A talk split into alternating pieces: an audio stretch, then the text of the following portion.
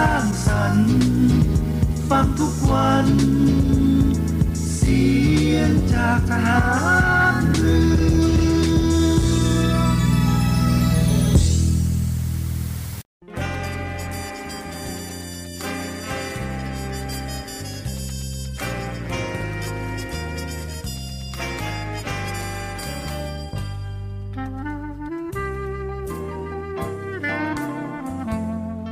นายทหาร นายตำรวจทุกคน รักษาคำปริญาณที่ได้ให้ไว้อย่างเคร่งครัด และตั้งใจปฏิบัติหน้าที่ด้วยความเที่ยงตรง เข้มแข็งและเสียสละ พร้อมทั้งหมั่นศึกษา และฝึกฝนตนเอง ให้มีความจัดเจนคล่องแคล่วในหน้าที่ และในการปฏิบัติงานร่วมกับผู้อื่น ฝ่ายอื่นอยู่เสมอ ทุกคนทุกฝ่ายจะได้สามารถร่วมมือร่วมใจกัน สร้างสรรค์ความวัฒนาผาสุข ให้แก่ประชาชนและประเทศชาติ ได้ตามอุดมคติที่ตั้งมั่นไว้ตลอดไป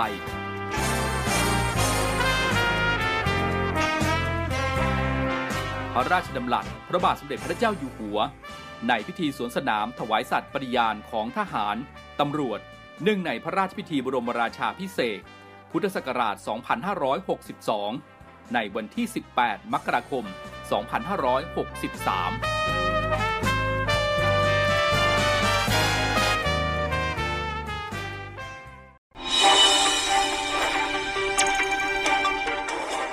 สรุปข่าวประจำวัน ทุกความเคลื่อนไหวในทะเลฟ้าฟัง รับฟังได้ที่นี่ Navy M สวัสดีครับคุณผู้ฟังครับในเวลาของรายการ Navy AM ในช่วงสรุปข่าวประจำวันนะครับออกอากาศเป็นประจำทุกวันทางสทร3ภูเก็ตสทร5สัตหีบ แล้วก็สทร6สงขลานะครับพบกันวันนี้วันพุธที่ 6 กรกฎาคม 2565 นะครับวันนี้มีผมพันจ่าเอกบุญเรือง เพ่งจันรับหน้าที่ดำเนินรายการนะครับนำเรื่องราวข่าวสารข่าวที่น่าสนใจต่างๆนะครับนำมาอัปเดตประชาสัมพันธ์ให้กับคุณผู้ฟังได้ติดตามรับฟังกันรวมทั้งภารกิจต่างๆ ของกองทัพเรือนะครับก่อนที่จะไปติดตามรับฟังเรื่องราวข่าวสารนะครับในช่วงแรกของรายการเดี๋ยวไปฟังเพลงเพราะๆกับทางรายการกันก่อนนะครับ เดี๋ยวช่วงหน้ากลับมาติดตามเรื่องราวดีๆ กับทางรายการครับ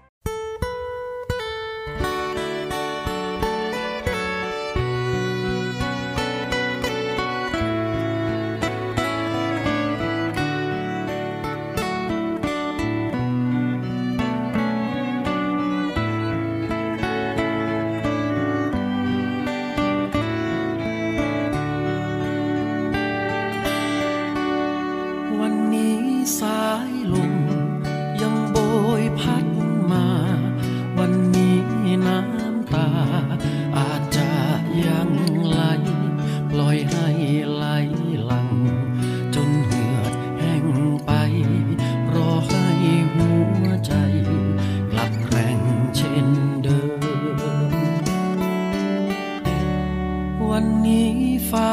มนรออาทิตย์มา วันนี้ท้องฟ้า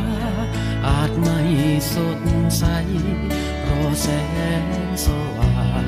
เบิดทางนำชัยเพื่อเริ่มวันใหม่ สดใสเช่นเดิม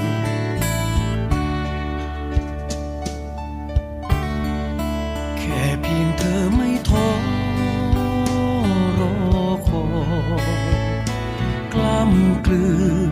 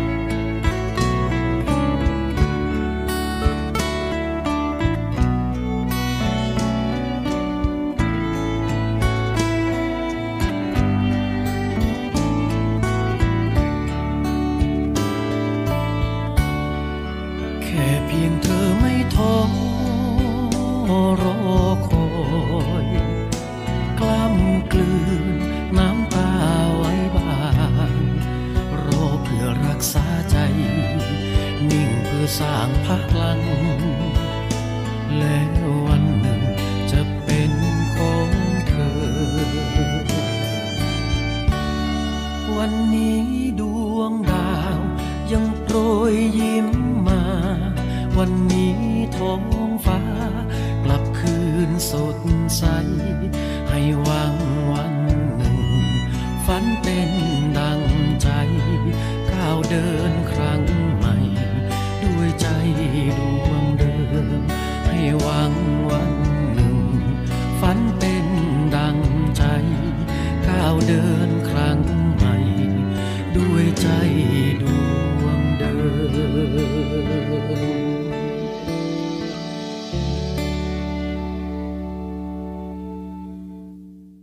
ครับจบลงไปนะครับสำหรับเพลงเพราะๆกับทางรายการนะครับในช่วงแรกของรายการนี้นะครับเรามาติดตามสถานการณ์การระบาดของโรคโควิด -19 เช่นเคยนะครับวันนี้ 6 กรกฎาคมยอดผู้ติดเชื้อรายวันนะครับ 2,428 รายนะครับหายป่วยกลับบ้านวันนี้ 2,049 ราย ขณะที่ยอดผู้เสียชีวิตวันนี้เพิ่มขึ้น 22 รายนะครับยังไงก็แล้วแต่ในส่วนของสถานการณ์การระบาดของโรคโควิด -19 นะครับการรายงานนี้อาจจะเป็นเพียงตัวเลขนะครับที่เป็นทางการของทางอ่าสบคเองที่มีการรายงานในแต่ละวันนะครับ แต่ว่าตัวเลขติดเชื้อจริง ๆ นั้นอาจจะเยอะกว่านี้ยังไงก็ต้องระมัดระวัง และก็รักษามาตรฐานมาตรการที่ทางกระทรวงสาธารณสุขได้เคร่งครัดกันนะครับ พูดถึงในเรื่องของสถานการณ์โควิด -19 นะครับนายกรัฐมนตรีก็ออกมายืนยันนะครับว่าไทยนั้นควบคุมได้ขออย่ากกังวล พร้อมย้ำให้ปฏิบัติตามมาตรการสาธารณสุขอย่างเคร่งครัดนะครับโดยเรื่องนี้นายธนกรวังบุญคงชนะโฆษกประจำสำนักนายกรัฐมนตรีเปิดเผยนะครับว่าพลเอกประยุทธ์จันโอชานายกรัฐมนตรี และรัฐมนตรีว่าการกระทรวงกลาโหม ก็ยืนยันสถานการณ์โควิด -19 ของประเทศไทยยังอยู่ในเกณฑ์ที่ควบคุมได้นะครับแม้มีตัวเลขผู้ติดเชื้อสูงในบางพื้นที่ ก็ขอให้ประชาชนอย่าได้กังวลนะครับ เน้นปฏิบัติตามมาตรการของทางสาธารณสุข ป้องกันระวังตนเองเมื่อื่อต้องใกล้ชิดกับกลุ่มเสี่ยงนะครับแล้วก็เข้ารับวัคซีนทั้งเข็มปกติ และก็เข็มกระตุ้นในประชาชนทุกกลุ่มอย่างเคร่งครัด โดยนายกรัฐมนตรีมั่นใจนะครับว่าระบบสาธารณสุขนั้นมีความพร้อมดูแลผู้ป่วย ยืนยันว่ารัฐบาลและก็สบคพร้อมสนับสนุนกระทรวงสาธารณสุข และก็หน่วยงานที่เกี่ยวข้อง หากเกิดเหตุการณ์ระบาดเกิดขึ้นในอนาคตนะครับทางด้านนายอนุทินชาญวิรกูลรองนายกรัฐมนตรี และรัฐมนตรีว่าการกระทรวงสาธารณสุขก็กล่าวนะครับว่าสถานการณ์โควิด -19 ขณะนี้นะครับเป็นการระบาดในบริบทโอมิครอนที่ติดง่ายเชื้อไม่รุนแรงนะครับ เราได้มีการเปิดประเทศแล้วก็โอกาสการเพิ่มจำนวนผู้ติดเชื้อ เรื่องอาการหนักแล้วก็จำนวนผู้เสียชีวิตอยู่ในเกณฑ์ควบคุมได้อยู่ เพราะว่าคนส่วนใหญ่ได้รับวัคซีนแล้ว ส่วนการระบาดของสายพันธุ์ BA.4 BA.5 ในกรุงเทพมหานคร ก็ได้เตรียมพร้อมเวชภัณฑ์ และก็สถานพยาบาลไว้แล้ว ถ้าได้รับวัคซีน 3 เข็มขึ้นไปอาการก็จะไม่รุนแรงนะครับ แล้วก็ไม่มีอะไรน่าเป็นห่วงยกเว้น ผู้ที่ไม่ได้รับวัคซีนแล้วก็กลุ่มเสี่ยง 608 นะครับ ก็เป็นความห่วงใยของนายกรัฐมนตรี แล้วก็รัฐมนตรีว่าการกระทรวงสาธารณสุขที่ออกมายืนยันนะครับว่าแม้จะมีการระบาดของโรคโควิด -19 แต่ก็ยังสามารถที่จะควบคุมได้อย่าตื่นตระหนกแต่อย่างใดนะครับ คุณฟังครับปลัดกระทรวงสาธารณสุขระบุนะครับว่าหลังพ้นการระบาดใหญ่ยังสามารถพบการติดเชื้อโควิดเป็นระลอกเล็กๆ พร้อมสั่งหน่วยงานสาธารณสุขให้เตรียมความพร้อมรองรับ ขอให้ประชาชนนั้นคงมาตรการ 2 อยู่นะครับป้องกันตนเองแล้วก็ฉีดวัคซีนนายแพทย์เกียรติภูมิวงรจิตปลัดกระทรวงสาธารณสุขกล่าวนะครับว่าสถานการณ์โควิด -19 ของประเทศไทยเข้าสู่ระยะหลังการระบาดใหญ่ตามแผนที่วางไว้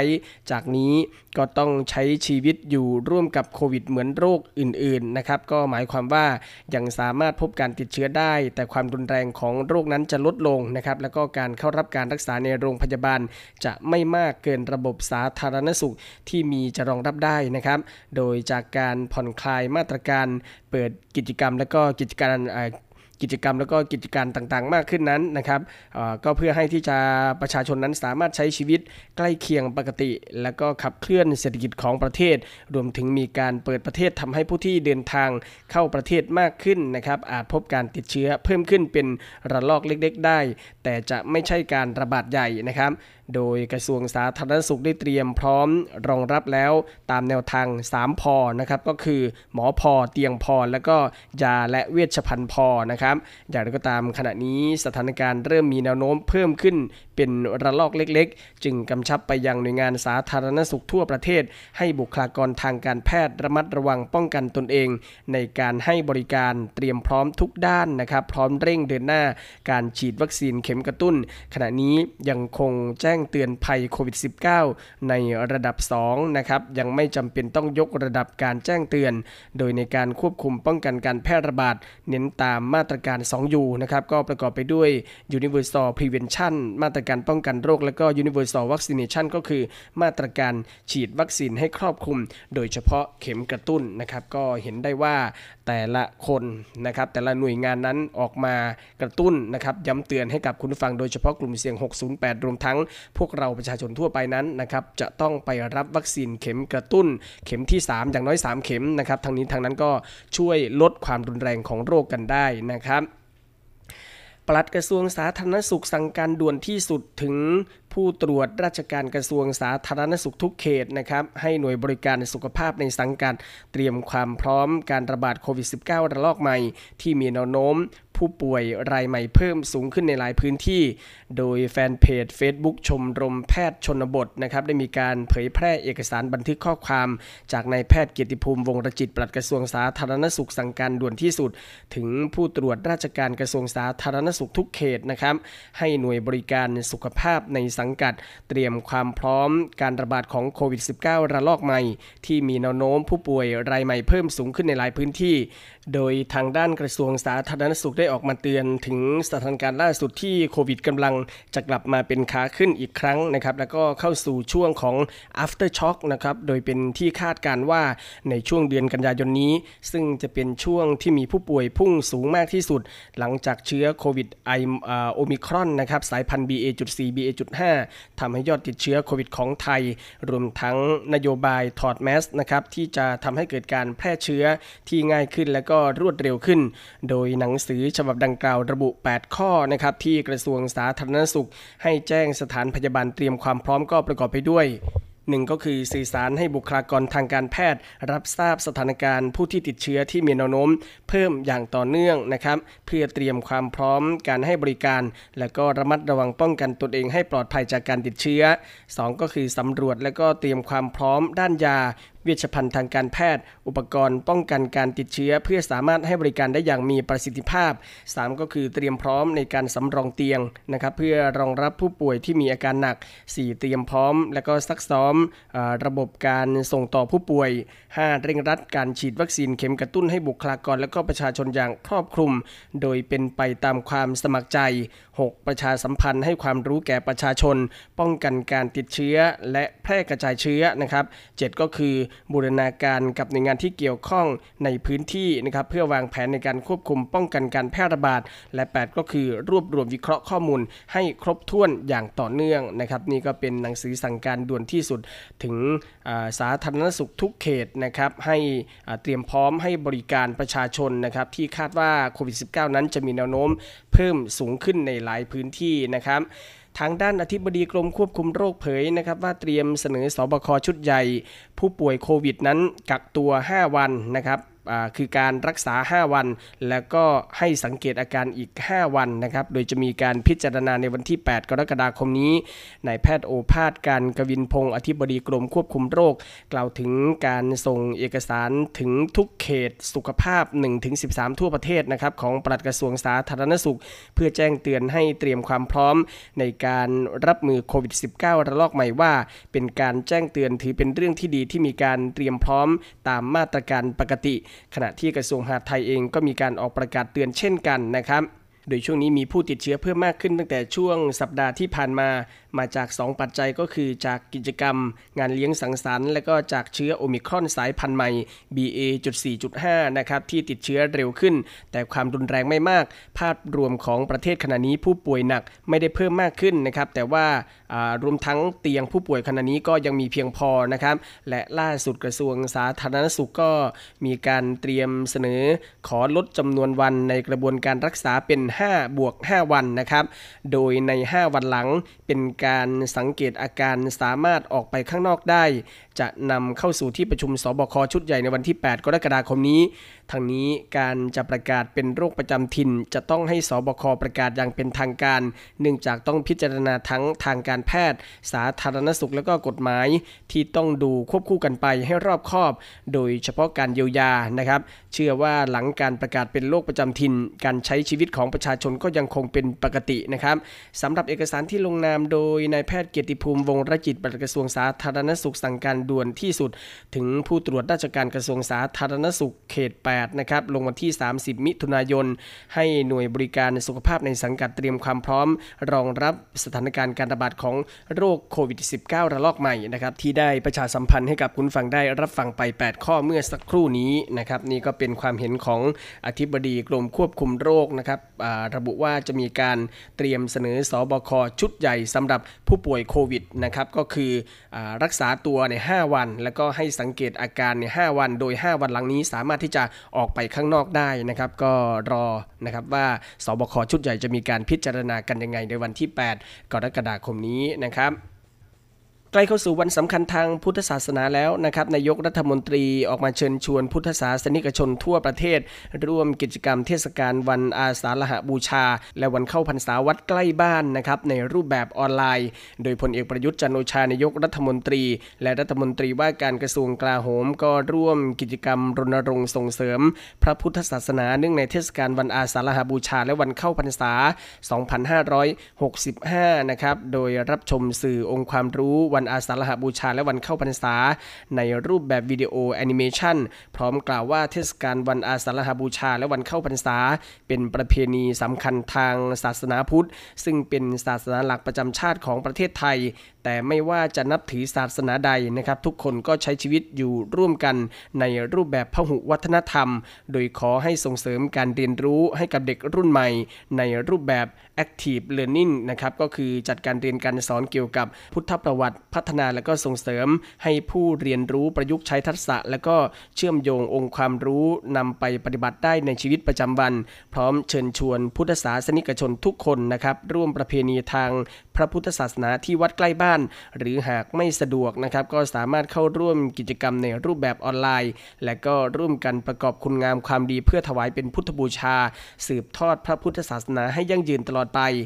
สำหรับกิจกรรมส่งเสริมพระพุทธศาสนาเนื่องในวันอาสาฬหาบูชาและวันเข้าพรรษากำหนดจัดขึ้นระหว่างวันที่ 8 ถึง 14 กรกฎาคมนี้นะครับ เพื่อส่งเสริมให้พุทธศาสนิกชน ได้ร่วมกิจกรรมถวายเป็นพุทธบูชา และเพื่อให้พุทธศาสนิกชน ร่วมน้อมระลึกถึงคุณของพระรัตนตรัย เข้าวัดปฏิบัติธรรมบำเพ็ญศาสนกิจ รักษาศีล ลดละเลิกอบายมุกร่วมสืบทอดพุทธศาสนาด้วยการมีส่วนร่วมร่วมกิจกรรมส่งเสริมคุณธรรม จริยธรรมในมิติศาสนา มีการจัดกิจกรรมทั้งในส่วนกลางและส่วนภูมิภาค โดยดำเนินการตามมาตรการทางสาธารณสุขที่เกี่ยวข้องอย่างเคร่งครัดด้วยนะครับก็อย่าลืมนะครับ กิจกรรมวันอาสาฬหบูชาและวันเข้าพรรษาจะมีการจัดช่วงวันที่ 8 ถึง 14 กรกฎาคมนี้นะครับก็เชิญชวนร่วมกิจกรรมกันได้นะครับที่วัดใกล้บ้านหรือว่าจะเป็นรูปแบบทางออนไลน์กันนะครับ มาทางด้านข่าวสารของคอรมอกันบ้างนะครับ เมื่อวันนี้มีการอนุมัติ 8,383 ล้านบาท เพิ่มเบี้ยผู้สูงอายุพิเศษนะครับบรรเทาผลกระทบด้านเศรษฐกิจระยะเวลา 6 เดือน โดยนายธนกรวังบุญคงชนะโฆษกประจำสำนักนายกรัฐมนตรีแถลงว่าที่ประชุมคณะรัฐมนตรี มีมติอนุมัติวงเงิน 8,382.2 ล้านบาท จ่ายเงินช่วยเหลือพิเศษผู้สูงอายุจำนวน 10.95 ล้านคนนะครับเพื่อบรรเทาผลกระทบเศรษฐกิจ เป็นระยะเวลา 6 เดือน ตั้งแต่เดือนเมษายนถึงกันยายน 2565 ตามมติคอรมอเมื่อวันที่ 26 เมษายน 2565 นะครับอนุมัติหลักการให้จ่ายช่วยเหลือพิเศษผู้สูงอายุเฉลี่ยรายละร้อยถึง 250 บาทต่อคนต่อเดือนตามช่วงอายุสำหรับผู้ที่อายุที่มีสิทธิ์4กลุ่มนะครับก็ประกอบไปด้วยด้วยอายุ 60 ถึง 69 ปีนะครับจำนวน 6.5 ล้านคน อัตราเงินช่วยเหลือ 100 บาทต่อคนต่อเดือน อายุ 70 ถึง 79 ปีนะครับจำนวน 3 ล้านคน อัตราเงินช่วยเหลือ 150 บาทต่อคนต่อเดือน อายุ 80 ถึง 89 ปีจำนวน 1.2 ล้านคน อัตราช่วยเหลือ 200 บาทต่อคนต่อเดือน และก็อายุ 90 ปีขึ้นไปอีกจำนวน 1.9 แสนคนนะครับอัตราช่วยเหลือ 250 บาทต่อคนต่อเดือน โดยแผนการจ่ายเงินครั้งแรกงวดที่1นะครับก็คือวันที่ 19 กรกฎาคมนี้ โดยวิธีการดำเนินการจ่ายเงินช่วยเหลือพิเศษ ผู้สูงอายุจะดำเนินการทั้งในรูปแบบของการจ่ายเข้าบัญชีธนาคาร โดยกรมบัญชีกลาง แล้วก็จ่ายเงินสดให้กับผู้สูงอายุ โดยกรมส่งเสริมการปกครองท้องถิ่น กรุงเทพมหานคร และก็เมืองพัทยานะครับก็เป็นข่าวดีสำหรับผู้สูงอายุอายุ 60 ปีขึ้นไปนะครับ อะก่อนที่จะไปพักเบรกนะครับในช่วงนี้มาติดตามเรื่องราวข่าวสารเกี่ยวกับ ฝนฟ้าอากาศเกี่ยวกับเรื่องของธรรมชาติกันบ้างนะครับ ไปทางด้านภูเก็ต โดยป้องกันและบรรเทาสาธารณภัยจังหวัดภูเก็ตยืนยัน มีความพร้อมในการรับมือหากมีการเกิดสึนามินะครับ พร้อมกับเตรียมซ้อมอพยพในวันที่ 20 กรกฎาคมนี้นายอุดมพรกาญจน์ ป้องกันและบรรเทาสาธารณภัยจังหวัดภูเก็ต กล่าวถึงการเกิดแผ่นดินไหวบริเวณหมู่เกาะอันดามันประเทศอินเดียและเมียนมา ความรุนแรงขนาด 4.0 ถึง 4.9 ตามมาตราริกเตอร์ โดยมีจุดศูนย์กลางอยู่ห่างจากจังหวัดภูเก็ตราว 400 ถึง 500 กิโลเมตร และมีแผ่นดินไหวเกิดขึ้นไม่ต่ำกว่า 30 ครั้งแล้วนั้น ทางจังหวัดภูเก็ตมีความพร้อมรับมือนะครับหากเกิดคลื่นยักษ์สึนามิขึ้น หลังจากประชาชนมีความกังวลทางนี้ทางจังหวัดมีหอเตือนภัยรอบเกาะ 19 หอ ซึ่งจะมีการทดสอบสัญญาณจากการเปิดเพลงชาติเวลา 8 นาฬิกาของทุกวันพุธ ซึ่งที่ผ่านมามีเสียงสัญญาณดี อย่างไรก็ตามยืนยันว่าหากเกิดเหตุการณ์ขึ้นนะครับจะสามารถส่งสัญญาณเตือนภัย ผู้ที่อยู่บริเวณชายฝั่งได้เป็นอย่างดี โดยมีเสียง 5 ภาษานะครับรวมทั้งในเรื่องของเส้นทางหนีภัยต่างๆ ซึ่งจะมีการตรวจสอบเป็นระยะระยะ ขณะเดียวกันก็ได้มีการปรับปรุงในส่วนของสัญลักษณ์เส้นทางการหนีภัยไปยังจุดปลอดภัยในพื้นที่ต่างๆ รอบเกาะ และก็ในวันที่ 20 กรกฎาคมนี้นะครับก็จะมีการฝึกซ้อมอพยพหนีภัยสึนามิ ในพื้นที่อำเภอทลาง เพื่อเตรียมความพร้อมด้านต่างๆ ทั้งการสั่งการและก็การเตรียมความพร้อมในเรื่องของการอพยพหนีภัยด้วยนะครับนี่ก็เป็นข่าวสารในพื้นที่ของจังหวัดภูเก็ต แล้วก็ข่าวสารต่างๆ ที่นำมาอัปเดตในช่วงแรกให้กับคุณฟังได้รับฟังกันนะครับในช่วงนี้ไปพักฟังสิ่งที่น่าสนใจแล้วก็เพลงเพราะๆกับทางรายการก่อนนะครับเดี๋ยวช่วงหน้ากลับมาติดตามเรื่องราวข่าวสารภารกิจต่างๆ ของกองทัพเรือช่วงนี้พักสักครู่เดียวครับ สรุปข่าวประจำวัน ทุกความเคลื่อนไหวในทะเลฟ้าฟัง รับฟังได้ที่นี่ Navy M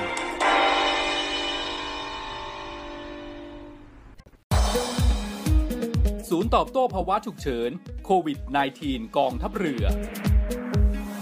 ข้อปฏิบัติเพื่อความปลอดภัยจากโรคติดเชื้อไวรัสโคโรนา 2019 หรือโควิด -19 เมื่อมีอาการป่วย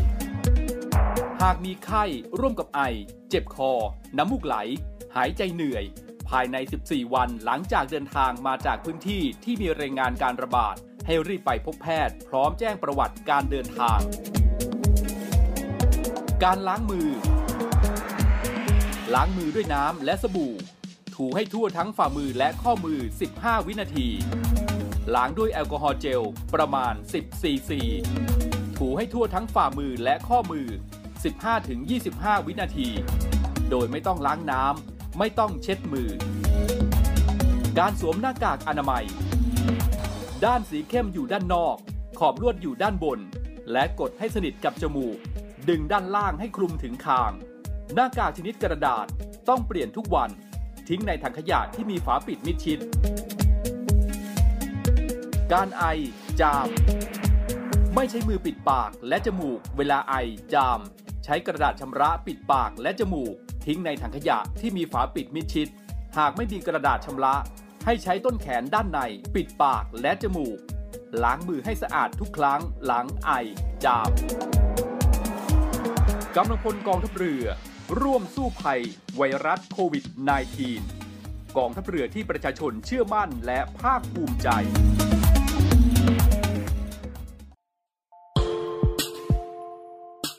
อเชิญร่วมบริจาคด้วยการซื้อเสื้อ Navy Love Dog and Cat เพื่อหารายได้สมทบทุนเข้ากองทุนศูนย์ดูแลสุนัขจรจัดของกองทัพเรือ คณะอนุกรรมการจัดหารายได้และบริหารเงินกองทุน คณะกรรมการบริหารจัดการศูนย์ดูแลสุนัขจรจัดของกองทัพเรือ ได้จัดทำเสื้อยืดคอกลม Navy Love Dog and Cat จำหน่ายตัวละ 299 บาท เพื่อหารายได้สมทบทุนเข้ากองทุนศูนย์ดูแลสุนัขจรจัดของกองทัพเรือ สำหรับเป็นค่าใช้จ่ายในการทำหมัน ค่ารักษาพยาบาล ยาป้องกันโรค และอาหารเสริมให้กับศูนย์ดูแลสุนัขจรจัดของกองทัพเรือทั้ง 3 แห่งได้แก่ ศูนย์ดูแลสุนัขจรจัดกองเรือยุทธการ ศูนย์ดูแลสุนัขจรจัดหน่วยบัญชาการนาวิกโยธิน และศูนย์ดูแลสุนัขจรจัดหน่วยบัญชาการต่อสู้อากาศยานและรักษาฝั่งสำหรับรายละเอียดการสั่งซื้อเพิ่มเติมสามารถสอบถามได้ที่ กรมกิจการพลเรือนทหารเรือ โทร 024754960 และ 024753081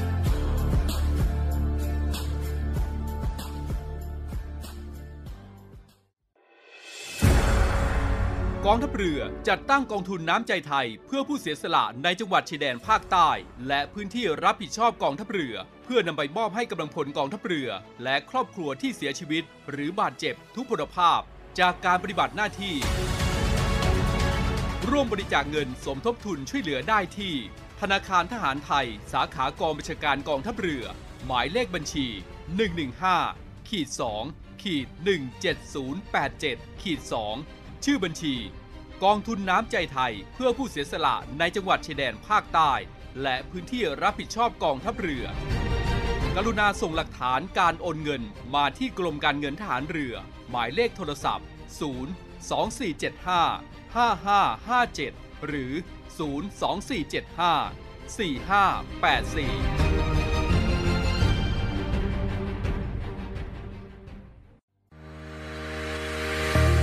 บริษัทอู่กรุงเทพจำกัด รัฐวิสาหกิจในความควบคุมของกองทัพเรือ สังกัดกระทรวงกลาโหม มีความประสงค์จะให้เช่าที่ดินริมแม่น้ำเจ้าพระยา ย่านใจกลางเมือง แขวงยานาวา เขตสาทร ใกล้รถไฟฟ้า BTS สะพานตากสิน ขนาดพื้นที่ 20 ไร่ 1 งาน 82 ตารางวา เป็นระยะเวลา 30 ปี ด้วยวิธีการประมูล โดยเอกชนผู้ชนะการประมูล สามารถนำที่ดินที่เช่าไปพัฒนาเชิงพาณิชย์ ภายใต้หลักเกณฑ์และเงื่อนไขที่กำหนด ทั้งนี้ผู้สนใจสามารถดูรายละเอียดเพิ่มเติมได้ที่เว็บไซต์บริษัทที่ www.bangkokdoc.co.th หรือติดต่อที่เบอร์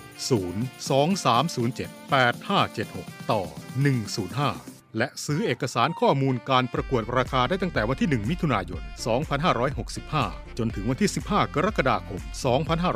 2565 ในวันและเวลาราชการ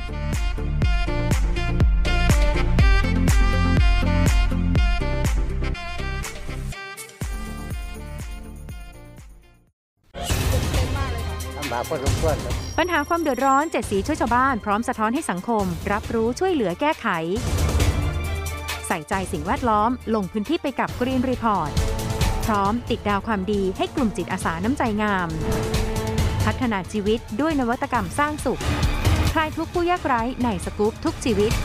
เจ็ดสีช่วยชาวบ้านชมใหม่ทุกวันจันทร์อังคารพุธหลังห้องข่าวภาคเที่ยงช่อง 7 HD คัดข่าวสำคัญรอบวันมานำเสนอให้คุณทันทุกเหตุการณ์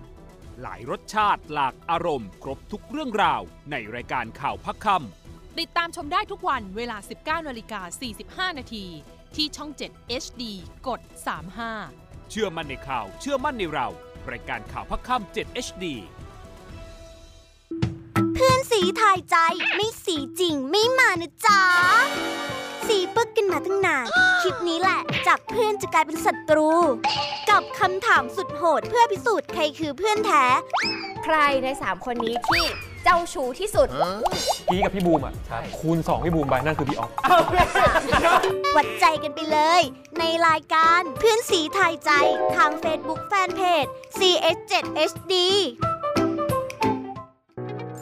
จะเกิดอะไรขึ้น ถ้านักแสดงช่อง 7 HD มาทำ vlog เป็นของตัวเอง วันนี้นะคะเป็น vlog ของพี่พลอยเองเลยวันนี้ คอนเทนต์ออนไลน์ที่จะพาไปรู้จักตัวตน ไลฟ์สไตล์ และความฮาของนักแสดงช่อง 7 HD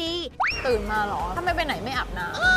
ใน Star Camp ทุกวันพุธแรกของเดือน ทาง Facebook CS7HD Drama Society YouTube CS7HD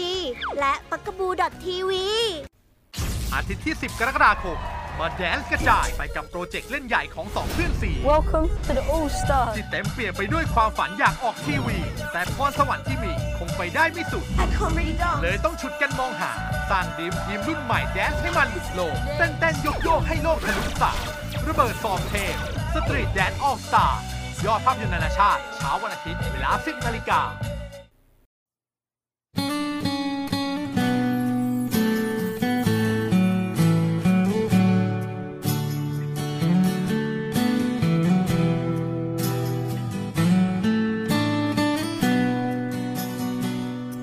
ไม่เอาของฝาก แค่อยากให้พ่อกลับมาคำวิงวอนของลูกโทรหา น้ำตาจะไหลทุกที หนูก้มกราบแม่ เหมือนเดิมวันพ่อปีนี้ เพื่อนมันล้อว่าพ่อไม่มี หนูบอกว่ามีอยู่ที่ชายแดน ว่างสายจากลูก มันจุกในใจจริงแท้ ไม่มีเวลาอบอุ่นดูแล เจ้ามีเพียงแม่เฝ้าคอยโทษแทน เมื่อลูกเติบใหญ่ จะรู้สิ่งใดที่ควรห่วงแหน เหมือนดังพ่อต้องมาชายแดนเพื่อทดแทนแผ่นดินถิ่นไทย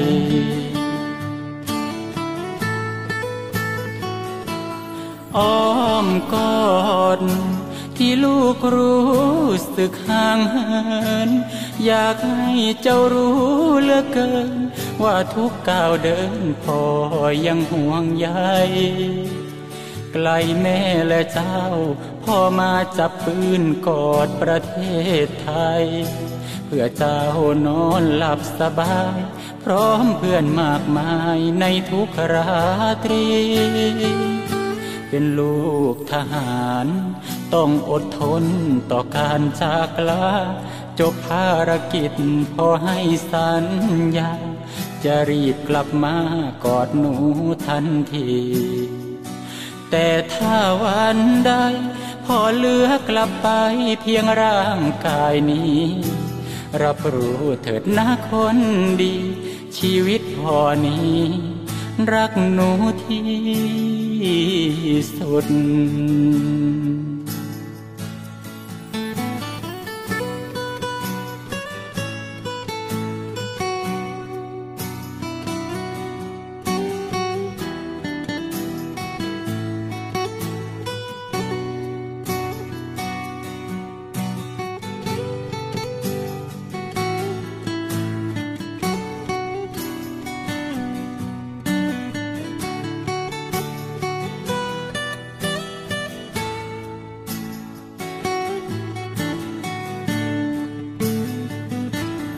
อ้อมกอด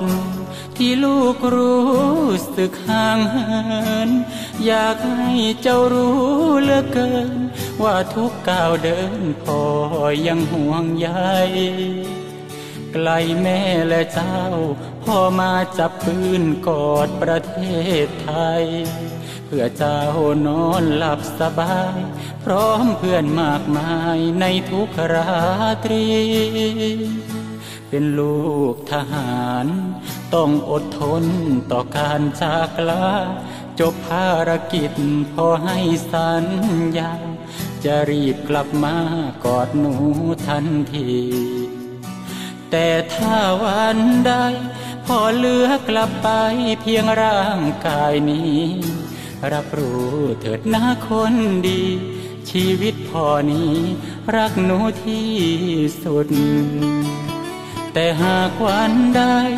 ลมหายใจของพ่อไม่มี เมื่อเจ้าเติบใหญ่จะเข้าใจดี ว่าพ่อนี้ ทิ้งเจ้าเพื่อใคร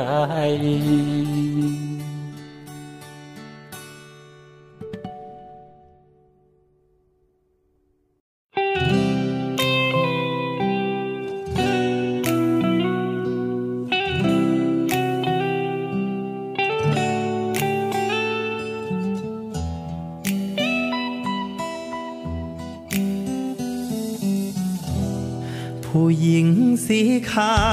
วคือชาวพยาบาล คืนวันพันผ่านยังซึ้งในดวงใจ ฉันจำได้ดี คืนที่ฉันเจ็บป่วยกาย ได้สมสารไป เป็นคนไข้อนาถา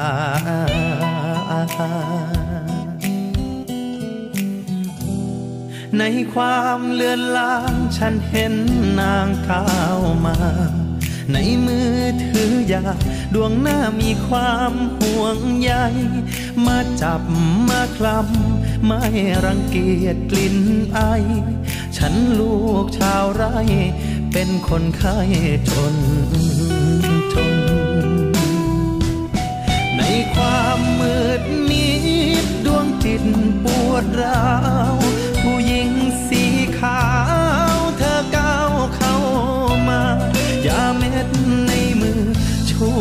ำบัดกายา รอยยิ้มเต็มหน้า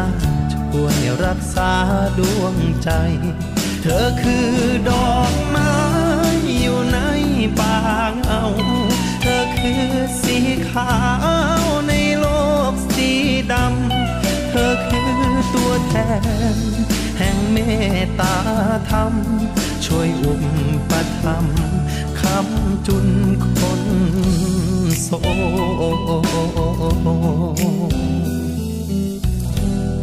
ผู้หญิงสีขาวที่ขาวงามน้ำใจ โปรดรับดอกไม้จากไร่ใจคนจน รับคำอวยพรที่บ่ซ่อนเล่กลให้เธอสุขล้น นถนนสีขาว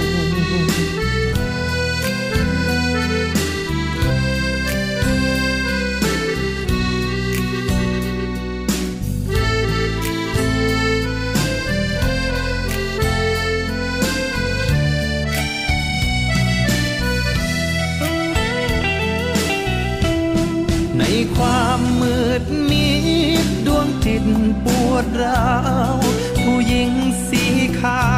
ว เธอก้าวเข้ามา ยาเม็ดในมือ ช่วยบำบัดกายา รอยยิ้มเต็มหน้าช่วยรักษาดวงใจ เธอคือดอกไม้อยู่ในป่าเงาเธอคือสีขาวในโลกสีดำ เธอคือ ตัวแทน แห่งเมตตาธรรม ช่วยอุปถัมภ์คำจุนคนโศก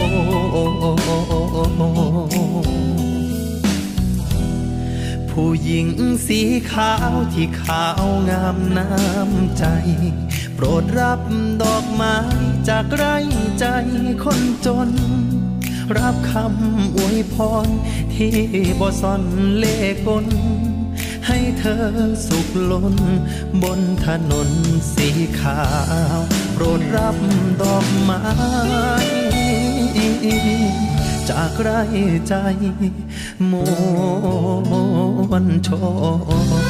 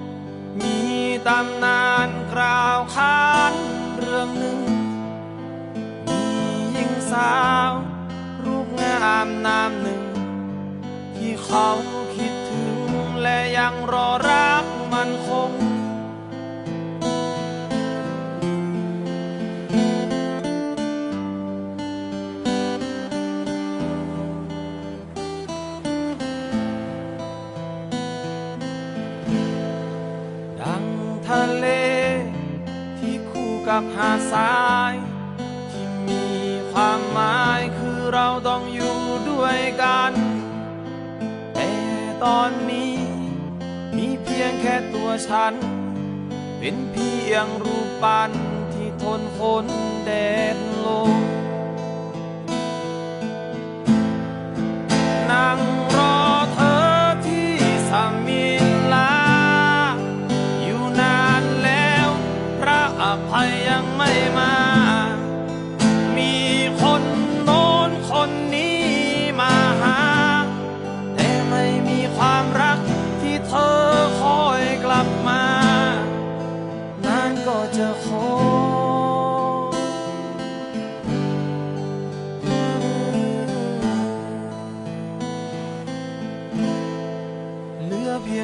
ฉัน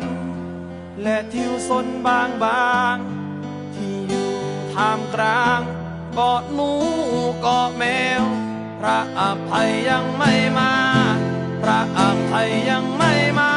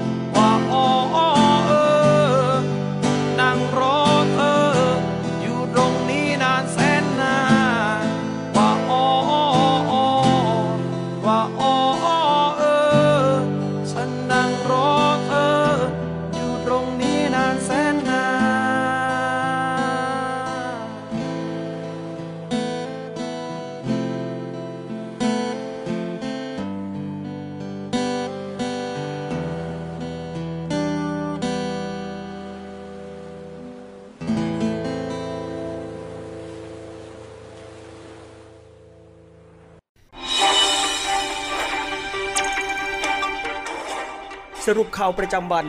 ทุกความเคลื่อนไหวในทะเลฟ้าฟัง รับฟังได้ที่นี่ Navy M ลับเข้าสู่ช่วงที่ 2 ของรายการ n น v แอมในช่วงสรุปข่าวประจำวันกับผมพันจ่าเอกบุญเรืองเพ่งจันทร์นะครับในช่วงแรกก็ติดตามเรื่องราวข่าวสาร โดยเฉพาะสถานการณ์โควิด -19 ความเกี่ยวเนื่องเกี่ยวข้องนะครับความเห็นความเตือนต่างๆ ของผู้ที่เกี่ยวข้องนะครับนำมาอัปเดตให้กับคุณฟังได้ รับฟังกันไปแล้วในช่วงนี้นะครับกลับมาติดตามภารกิจในส่วนต่างๆ ของกองทัพเรือกันบ้างนะครับเมื่อวานนี้พลเรือเอกเชิงชายชมเชิงแพทย์ ผู้ช่วยผู้บัญชาการทหารเรือนะครับก็ได้เป็นประธานกรรมการนำเรือพุทธยอดฟ้าจุฬาโลก และเรือพุทธเลือดล่านภาลัย ไปจัดทำโครงการอุทยานเรือหลวงในพื้นที่กองทัพเรือ พร้อมคณะสำรวจพื้นที่ป้อมพระจุลจอมเกล้าฐานทัพเรือกรุงเทพอำเภอพระสมุทรเจดีจังหวัดสมุทรปราการ เพื่อรับทราบข้อมูลและก็สำรวจพื้นที่ในการนำเรือพุทธยอดฟ้าจุฬาโลก และก็เรือพุทธเลือดล่านภาลัย ไปจัดทำโครงการอุทยานเรือหลวงในพื้นที่กองทัพเรือนะครับ ก็เป็นภารกิจของผู้ช่วยผู้บัญชาการทหารเรือเมื่อวานนี้นะครับทางด้านพลเรือเอกสุวินแจ้งยอดสุขผู้บัญชาการกองเรือยุทธการนะครับก็ได้มีการตรวจเยี่ยมการฝึกปัญหาที่บังคับการ การฝึกทร65 ในส่วนของกองเรือยุทธการนะครับ เพื่อเป็นขวัญกำลังใจ รับทราบอุปสรรคข้อขัดข้อง และก็ให้คำแนะนำในการฝึกแก่กำลังพลที่เข้าร่วมการฝึกในครั้งนี้ ซึ่งฝึกปัญหาที่บังคับการ มีการฝึกตั้งแต่วันที่ 20 มิถุนายนถึงวันที่ 8 กรกฎาคมนี้นะครับเป็นการฝึกทดสอบ กระบวนการวางแผน และการตัดสินใจตามกระบวนการวางแผนทางทหาร การทดสอบการอำนวยการยุทธตามแผนยุทธการในระดับกองทัพเรือรือ เตรียม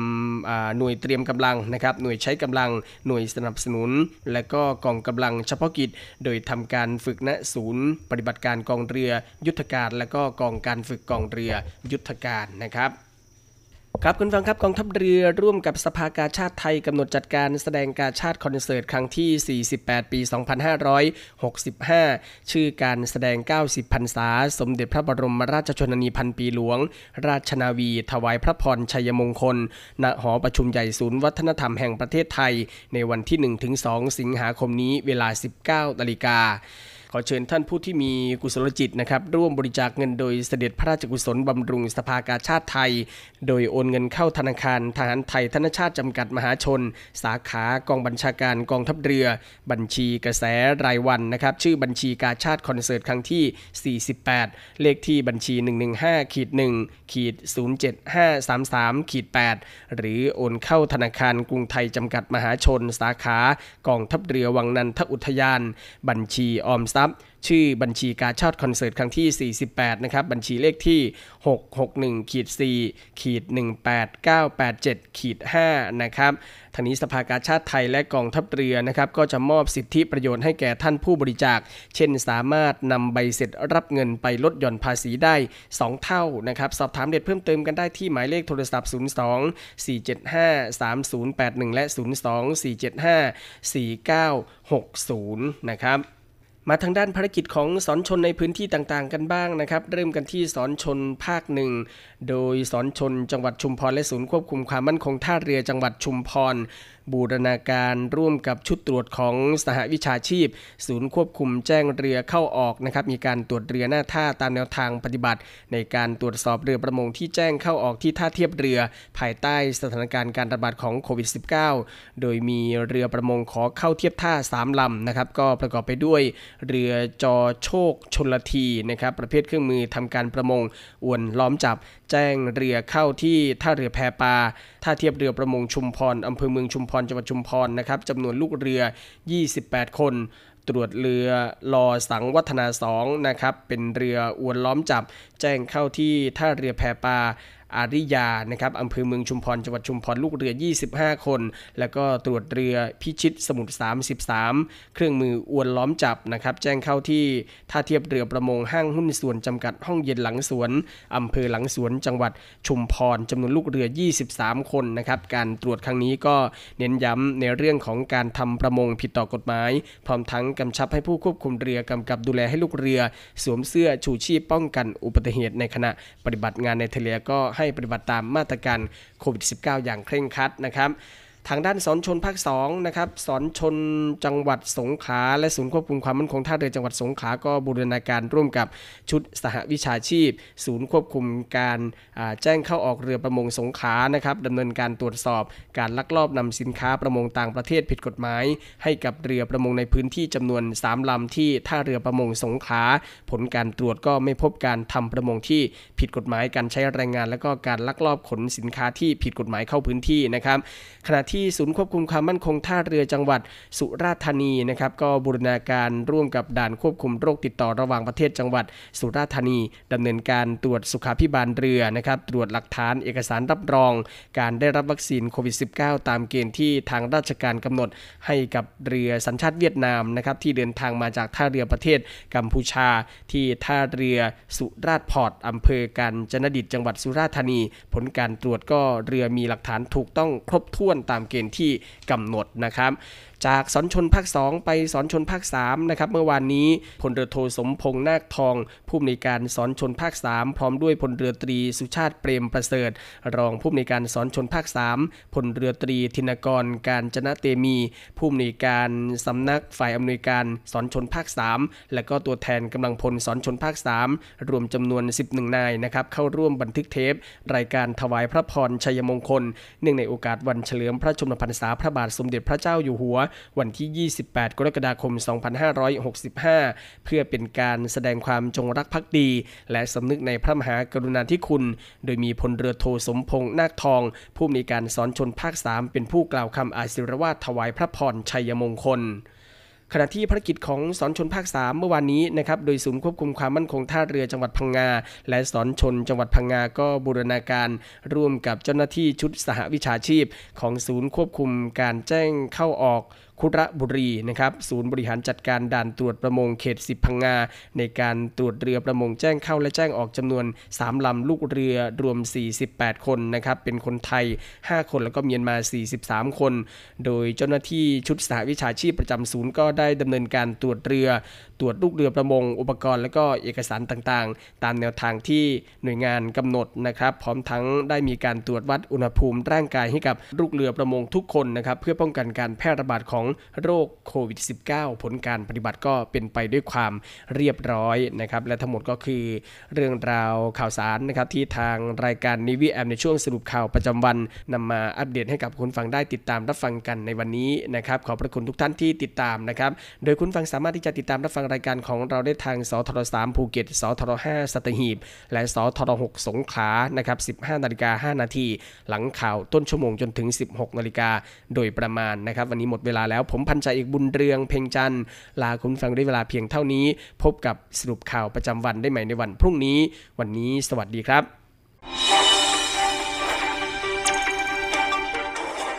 สรุปข่าวประจำวัน ทุกความเคลื่อนไหวในทะเลฟ้าฟัง รับฟังได้ที่นี่ Navy M